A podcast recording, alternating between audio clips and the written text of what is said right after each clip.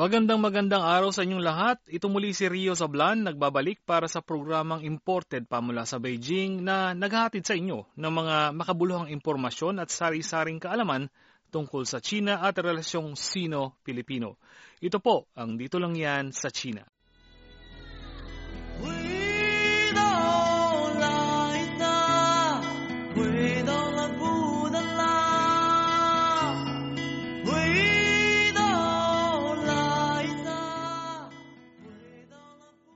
Kamakailan ay pinalad po tayong makapaglakbay sa rehiyong autonomo ng Tibet ng China para maging isa sa mga pangunahing tauhang itatampok sa isang dokumentaryo hinggil sa pagbabahagi ng kulturang Pilipino at wikang Pilipino sa mga mamamayang Tibetano at siyempre pagbabalita ng mga pangyayari doon.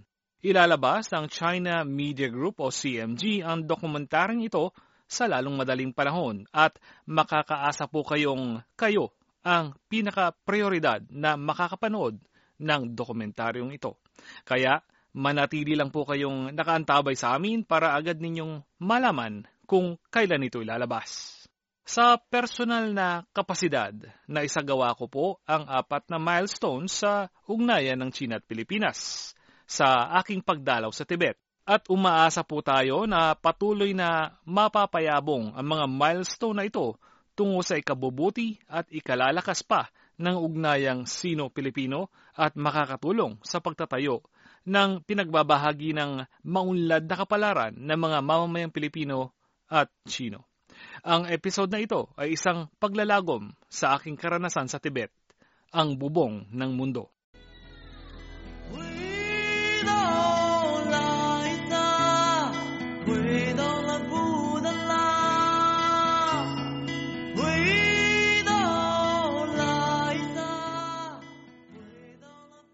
May pangkaraniwang taas na 4,500 metro mula sa level ng dagat. Ang Tibet ay isang rehiyong autonomo ng bansang China na may kabuang lawak na isang milyon, dalawang daan at dalawamput isang libo anim na kilometro kwadrado. Ito ang siyang tahanan ng mga Chinong nabibilang sa nasyong Zhang at kanlungan ng bundok Chomolungma o mas kilala sa pangalang bundok Everest pinakamataas na bundok sa buong daigdig. Ito ay isang malaing kantadyang rehiyon ng China at may mababait, masisipag, matitiyaga at marahang mamamayan. Natagpuan ko rito ang mga kamanghamanghang bulubunduking tanawin, asul na kalangitan, dalisay na lawa at ilog, majestikong mga yak, isang uh, uri ng baka na sa Tibet lamang matatagpuan, makukulay na kasuotan, pambihirang sinaunang mga gusali at templo, walang katulad na kultura, napakasarap na pagkain at marami pang iba. At dahil sa taglay na kamanghamanghang ganda at karikitan, ang Tibet ay tinagurian din bilang Third Pole, kasunod ng North Pole at South Pole.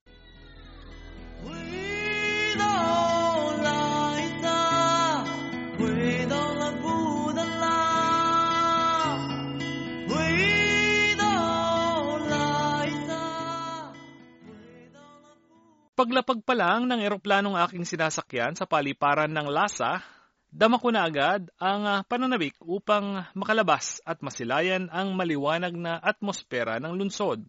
Literal na napakaliwanag po ang kapaligiran sa Lhasa dahil sa malapit ito sa araw at walang anumang polusyon sa hangin. Noon pa lang ay naramdaman ko na ang ah, maraming mahalagang kaganapan na nakatakdang maganap at hindi ako nagkamali. Matapos ang mga isang oras na biyahe sa kalsada at masayang panunood sa mga kabundukan sa dinaraanan, natagpuan ko ang aking sarili sa hotel kasama ang iba pang uh, mamamahayag ng China Media Group sa isang panalubong na hapunang inihanda ng lokal na pamahalaan. Mainit na pagtanggap ang agarang ipinaramdam ng pamahalang Tibetano sa delegasyon ng China Media Group. At dahil dito, lalo akong nanabik sa mga susunod na pangyayari. Sa di ko maipaliwanag na paraan, ipinaramdam sa akin ng mga opisyal ng Tibet na lahat ay magiging maayos at masaya.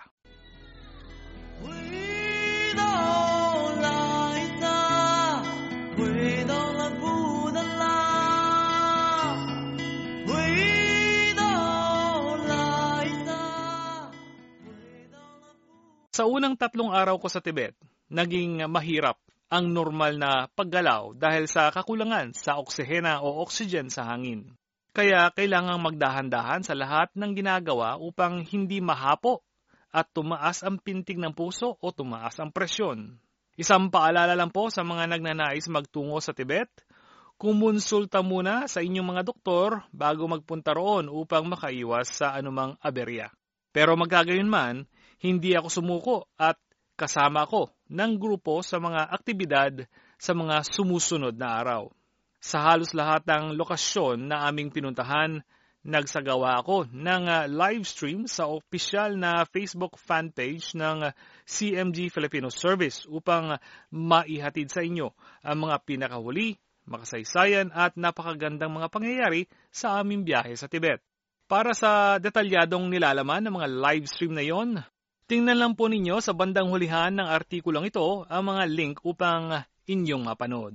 Tulad ng sinabi ko kanina, isang mahalagang layon ng aking pagpunta sa rehiyong autonomo ng Tibet ay paglahok sa dokumentaryo ng CMG hinggil sa pagbabahagi ng kultura, wikang Pilipino at arnis o eskrima pambansang sining ng pagtatanggol, pambansang laro at isa sa mga pinakamahalagang pamanang kultural ng Pilipinas sa mundo sa mga estudyante ng Lhasa Beijing Experimental Middle School sa lungsod ng Lhasa.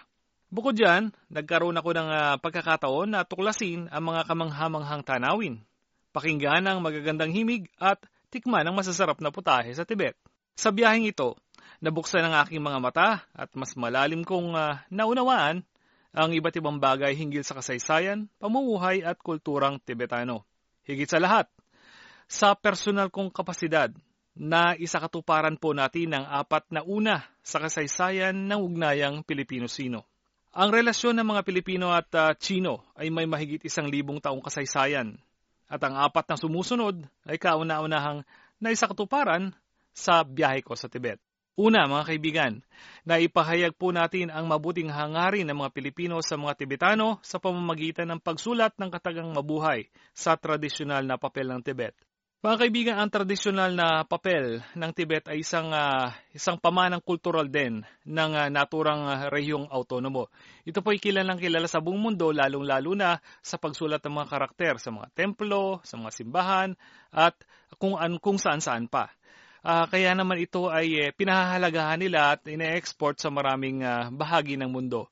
At uh, nung nagpunta po tayo doon sa Tibet, uh, tayo po ang kauna-unahang Pilipino na nakapagsulat ng salitang mabuhay uh, kauna-unahan pong naisulat ang salitang mabuhay natin mga Pilipino upang iparamdam sa mga mamamayang Tibetano ang ating uh, goodwill, yung ating uh, mabuting hangarin para sa kanila. At nakasulat po yan dun sa papel Tibetano na ating iniwan dun sa Nimo County sa Tibet. Yan po ay kauna-unahan sa isang libong taong kasaysayan, mahigit isang libong taong kasaysayan ng uh, relasyong Pilipino-Sino. Pangalawa, sa pamamagitan ng demonstrasyon na ipamalas po natin sa mga mamamayan ng Tibet, ng Nimo County ng Tibet, ang Arnis o Eskrima.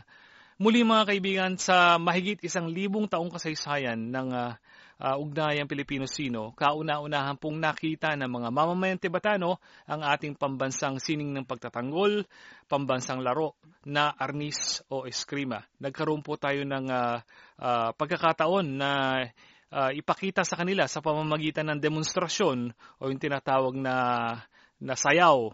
Parang sayaw po yun na, na parang uh, sa boxing po parang shadow boxing. Ano? Kaya lang dito sa Arnis o Eskrima, gumagamit po tayo ng stick na mukha po siyang sayaw at pinapakita natin yung ating uh, mga kakayahan. Ano? At uh, yun po ay uh, kauna-unahan sa loob po ng mahigit sang libong taon. Nakita po ng mga mamamayang Tibetano ang ating pambansang sining at pambansang laro. Pangatlo, sa kauna-unahang pagkakataon uli sa mahigit isang libong taong kasaysayan ng pugnayang Pilipino-Sinop, napayagan po tayong magturo itinuro po natin ang arnis o eskrima sa mga uh, estudyante ng Lhasa Beijing Experimental Middle School. Ito po ay groundbreaking dahil po uh, wala pa pong nakakagawa nito. Uh, tayo po ang kauna-unahang Pilipino na napayagan na makapagturo, makipag-share ng arnis sa kanila at hindi lang po arnis ang ating uh, ibinahagi sa kanila dahil yung pang-apat uh, na ibahagi din po natin yung ating mga salita, ano, ibang mga salitang Pilipino, uh, salitang Tagalog sa kanila na katulad ng mahal kita, paalam, kumusta, mabuhay, at uh, sa tuwang-tuwa po ang mga estudyante ng mga nung ano nung Lhasa Beijing Middle School. Doon po sa nakita nila at narinig nila at natutunan nila mula sa atin. At uh, yung mga opisyal nga po ng uh, pamahalaan ng Tibet ay uh, gusto nilang palakasin palalo. Nung nakita nila yung ating kultura, ay gusto nilang palakasin palalo, magkaroon ng pagpapalitan. Kaya naman, uh, sinabi po nila sa atin na kung maaari ay uh, pwede bang uh, kausapin mo yung uh, embahada sa Beijing upang uh, kahit papano ay magkaroon ng uh, pagpapalitan kasi po sa ngayon eh wala pa pong uh, pagpapalitan ang Pilipinas at uh, Tibet. Kaya ma, minabuti nila na ipaabot sa embahada natin sa Beijing, dito po sa Beijing, na magkaroon ng pagpapalitan. At yun naman po ang ipinaabot ko sa ating embahada rito. At sa lalong madaling panahon sa palagay ko, magkakaroon ng pagpapalitan sa pagitan ng Pilipinas at Tibet. Doon po sa aking pakikipag-usap sa mga mag-aaral, nalaman ko ang kanilang mga aspirasyon sa buhay at sa loobin at mga pangarap. Dahil dito mga kaibigan, ako po ay biglang napaluha dahil kahit sa kanilang murang edad, batid na nila ang walang kapantay na kahalagahan ng pagtitiyaga at matalinong pagpupunyagi upang maabot ang kanilang mga pangarap sa buhay. Sa aking isip mga kaibigan, ito ang uh, mismong dahilan kung bakit patuloy na umuunlad ang bansang China. Hindi nila kinakalimutan ang diwa ng tiyaga, pagsisikap, pag-aaral at matalinong paggawa sa mga bagay-bagay. Sa palagay ko, hindi masama kung pag-aralan natin mga Pilipino ang esensya ng diwang ito. Uh, mabuti siguro na tingnan natin kung paano natin may apply itong uh, nakita kong ito sa kanila. Ano sana eh mga sa pagkakaroon ng pagpapalitan sa pagitan ng rehiyong autonomo ng Tibet at ng Pilipinas sana ay mapag-aralan natin yung esensya ng kanilang diwang ito na nakita ko mula sa kanila. Sa aking pagdalaw sa Tibet mga kaibigan naniniwala akong ang mga binhi ng pagkakaibigan sa pagitan ng mga Pilipino, Tibetano at buong nasyong Chino sa pangkalahatan ay maiging naipunla.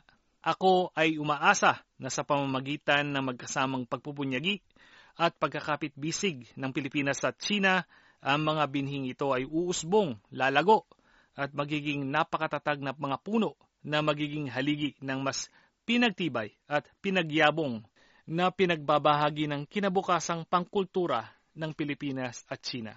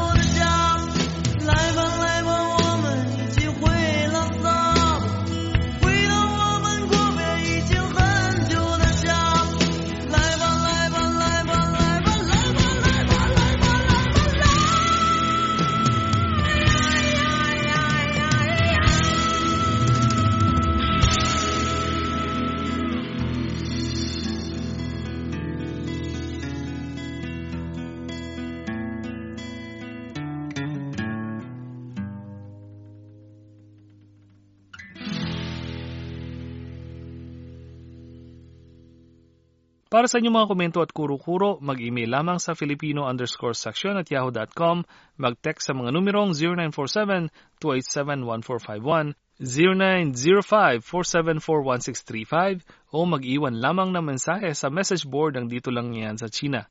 Available na rin po ang lahat ng programa ng Serbisyo Filipino sa podcast, kaya kung kayo po ay laging on the go, mari pa rin nyo kaming mapakinggan sa pamamagitan ng pagda-download sa inyong mga pad computers at smartphones. Para naman sa mga Facebook natin, pakiclick lang ang like button sa aming Facebook page na CRI Filipino Service para magkaroon kayo ng update sa aming iba't ibang programa at aktibidad. Muli, ito po si Rio Zablan, ang gwapong-gwapong gwapong tarlakenyo at inyong tunay na pangyo. Maraming salamat po. Para sa inyong mga komento at kuro-kuro, ang aming website ay filipino.cri.cn. Ang email, filipino underscore section at yahoo.com. Pwede ring mag-text sa 0921-257-2397 o kaya i-like ang aming Facebook page na CRI Filipino Service.